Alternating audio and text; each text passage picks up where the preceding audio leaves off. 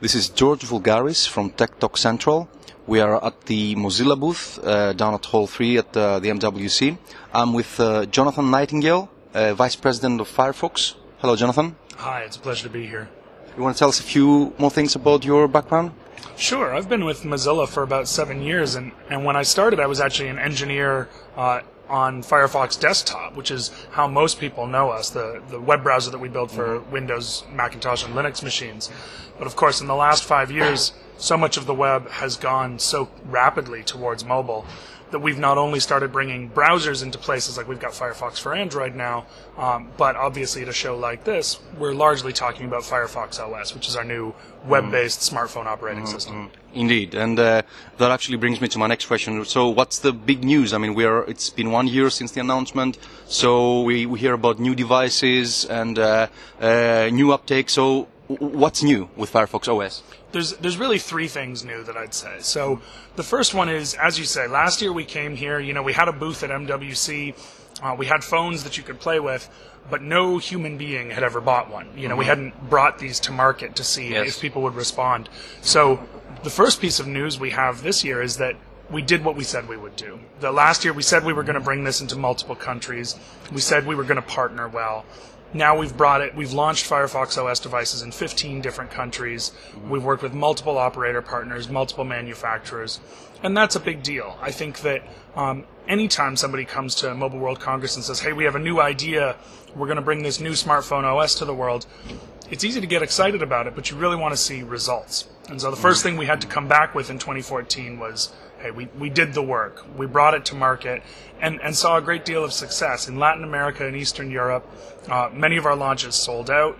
So we're getting the hands into the people into people's hands uh, and seeing the response. The the second piece, as you mentioned, is that we talked about a number of new devices, you know, Alcatel One Touch, uh, they understand that while our focus at Mozilla is really on emerging markets, how do we bring these devices to the the next two billion people that are coming online very quickly, and that frankly can't do it with an eight hundred dollar smartphone. Mm-hmm. Alcatel One Touch understands that um, the web scales up very well too, so they're demoing a range of devices that include some you know really mid market smartphones. They're they're stylish, they're modern, they've got larger screens, faster processors. They've even got a concept with Firefox OS running on a tablet. The interesting thing about being the kind of open platform that we are is that uh, people can pick it up and do surprising things with it. So we can mm-hmm. say, you know, our focus is on emerging markets right now, but many partners can come along and say, well, we're going to take it to a tablet. What do you think about that? And uh, we've seen really encouraging results. We've even had uh, smart TV manufacturers saying, hey, let's use this as part of our television. Mm-hmm. Um, the third piece of news, though, the one that I think's gotten a lot of attention at MWC, is our partnership with Spreadtrum, the uh, chip manufacturer based in Shanghai. Um, and in collaboration with them, we've produced the plans for a, $25 smartphone. Mm-hmm. Uh, it's 25 US dollar, and uh, that's that's transformative. That's not something that's been possible historically. And when we talk about these next two billion people and and what their needs are and what their economic flexibility is, $25 for, for an actual smartphone experience with apps, with a marketplace, with a, a high functioning web browser that's that's simply never been possible before, and we're really excited to talk about it. Mm-hmm, mm-hmm. So, speaking of, of low-end handsets um, targeting developing and emerging markets, I think there are two other uh, related uh, news items. Is uh, one is the, of course, the, the, Nokia, the new Nokia device is uh, Nokia X with uh, Android. Uh, and uh, I think the other one is um, uh, Facebook's announcement. Well, not exactly an announcement, strategy. Okay, trying to get like free devices and free, free internet like everywhere, all around the world. So, well, let's start with Nokia. How disruptive do you think is that move? How much do you think this affects the low-end market? And what is what is Firefox's uh, Mozilla's uh, position in that? Well, the first thing I'd say is that it's it's clear that you know the the language that Mozilla is using, the approach that we're taking around uh, emerging markets, around reaching these next two billion people, um, other people have, have caught on to that as well. So I think you, you see it with Nokia, you see it with a lot of people here talking about how they're going to push down the price of their devices and, and reach a, a broader population. People who have never maybe come into contact with the internet before, touching it for the first time. Nokia's device in particular, I haven't gotten a lot of chance to play with it. Mm. It's a bit confusing for me, only because whenever we've seen Android try to go to very low end devices, um, I've, I've seen struggle. Uh, and in Nokia's case in particular, of course, I, I can't speculate about how difficult it's going to be within a Microsoft organization to be uh, running uh, Android devices, but uh, certainly it feels like their road's going to be a challenging one for the next couple of years. Um, in general, though, I think it's healthy to see that that price pressure. I think it's healthy to see the the innovation of companies around the world trying to find ways to go lower. Uh, one of the things I like about the work we're doing at uh, at Mozilla is that Firefox OS, because it comes from the web, and the web started on very modest machines. You know, my first uh, desktop PC that I was using the web on 15 years ago is much much less powerful than today's $25 smartphone. Um, I think that technology advantage to be able to go that low, to be able to run on very affordable hardware, is something that's quite difficult for some of these other smartphone platforms that began their life as very high-end consumer devices. For them to, to shave pieces off and try and shrink and shrink and shrink, um, I think is going to be very challenging for them. But I'm, I'm happy to see that other people recognize the value of, of reaching these people.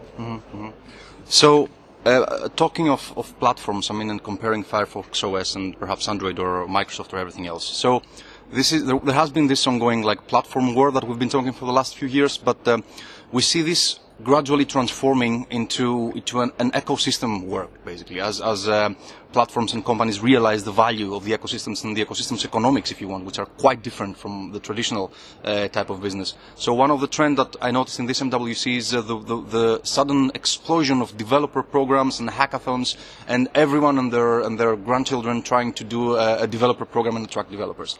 So what's what's Mozilla's take, but also what is your personal sentiment in terms of all those developer programs? Do you think they're executed well? Do you think they're successful? Do you see? Do you think they understand what the real value and what the real aim behind that is? You know, in uh, in a lot of ways, it reminds me uh, about a decade ago. Uh, we had platform wars, right? And they were between Windows and Macintosh. Yeah. And it was the same story about how many developers can I get in Windows? How many developers can I get in Mac? Oh, that piece of software that I want is only available on Mac. So when I go to my work PC, I don't get to have it anymore. It's frustrating. It's, it's hard as a consumer to not be able to take your data with you. Um, it's hard as a developer to have to learn two different skill sets, to have to port all of your code back and forth.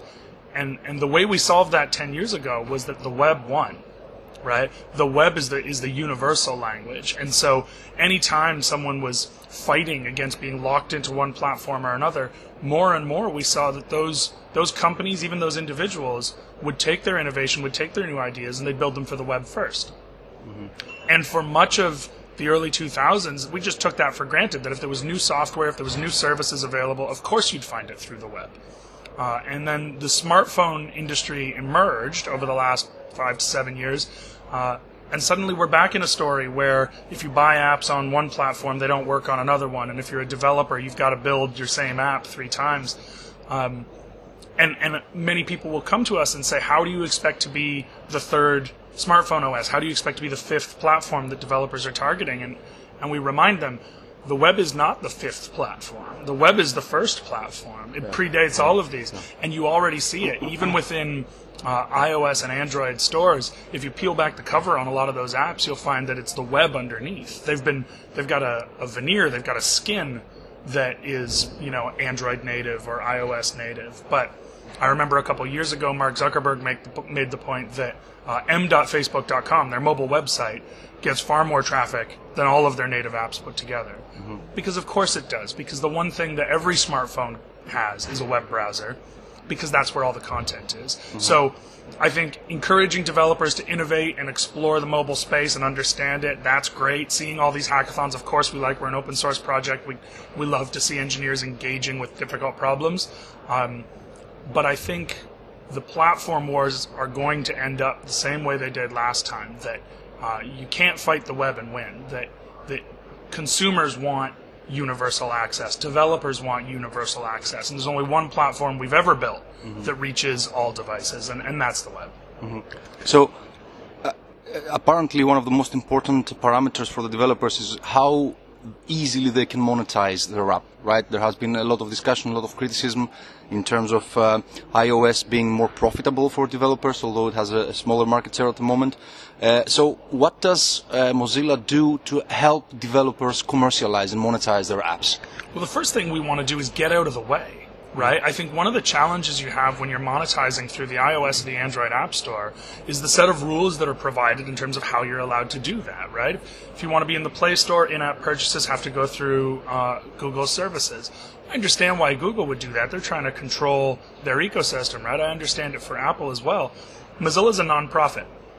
Our job is to make the web a better place. We don't need to follow the same strategy of control that other platforms might. And so uh, while we do offer a marketplace on every Firefox OS device, there's the Firefox Marketplace, and it's an app store very much like you would recognize. It's curated with categories people can submit. Um, we also encourage developers to find their own ways of experimenting in the space. I think that's one of the things that really holds developers back when they're told, here are the three ways you're allowed to make money. Mm-hmm. Um, that really confines them. And being able to say, yes, we'll give you the distribution that the marketplace can offer. Yes, we'll give you the promotion. Um, we can work with our operator partners, for instance, on finding a, a, local shelf so that, you know, when we launch in a particular geography, we can say, here are the applications that make sense to you. But we can also say to our app authors, go experiment. If you want to use our payment services, that's great. If you don't, find your own way to monetize, right? Which again, is exactly what we've seen on the web for the last 10 years. A great deal of, of creativity and fluidity and innovation moving very quickly because nobody was getting in the way. And mm-hmm. that's, that's our goal here. So, I mean, talking about platforms and ecosystems and, and disruption, so another uh, trend that has been going on for the last few years, but it's now probably peaking or reaching its peak, it's the, I don't want to call it the IoT, but the fact that we have connected devices everywhere, from uh, wearables, cars, homes, cities, uh, and, and of course, most importantly, the so-called big data behind them. I also don't fully agree with the term, but okay, let, us stick to that for the sake of the of the conversation. So uh, apparently, we have um, a lot of cross sections between industries. We have a lot of uh, under the radar uh, potential for for disruption and for entering new markets. So it seems to me that Mozilla is is positioned very well, given that we're talking about a, a web open, if you want, platform. But but please do let me know if there is any specific strategy or uh, what is Mozilla's positioning in terms of this sudden broadening of what we consider as a connected uh, universe, if you want. Right. I think what we've learned since the beginning is not to assume that we have all the answers, right? Mm-hmm. One of the, the strengths of Firefox on the desktop when it came out was that we had a community of people working with us, innovating with us, and saying, hey, here's places where we can be better. Here's places where we can do something different than other people have. Mm-hmm. And it's the same with uh, Firefox OS. You know, when I said earlier that we've been surprised to find people coming to us and saying, hey, we, we needed a, an apps ecosystem for our smart televisions, and so we just we just took your code and we put it on the TV. Do you want to see it? Right? Like that's that's surprising and delightful, and mm-hmm. and the creativity of of letting people loose to say, here's an engine. It can it can run what you need. It can run on on very low specs. Clearly. Um, go take it and be creative with it and know that you've got the power of the entire web developer community behind you if you develop interesting content um, that's been extremely potent for us, and, and we expect to see it continue. So when, when Mozilla is speaking in terms of where are we focusing our engineering resource, it's very much around we're bringing smartphone devices to emerging markets. That was our focus in 2013. You're going to see it from us again in 2014. But the technology behind it is, is open to the world to experiment with. Mm-hmm. So that was great, Jonathan. Thank you very much for your time and the information. My pleasure. So that was Jonathan Nightingale, uh, Vice President of Firefox for Mozilla. This is George Vulgaris for Tech Talk Central. Please follow us at GreeceMWC, hashtag TTC.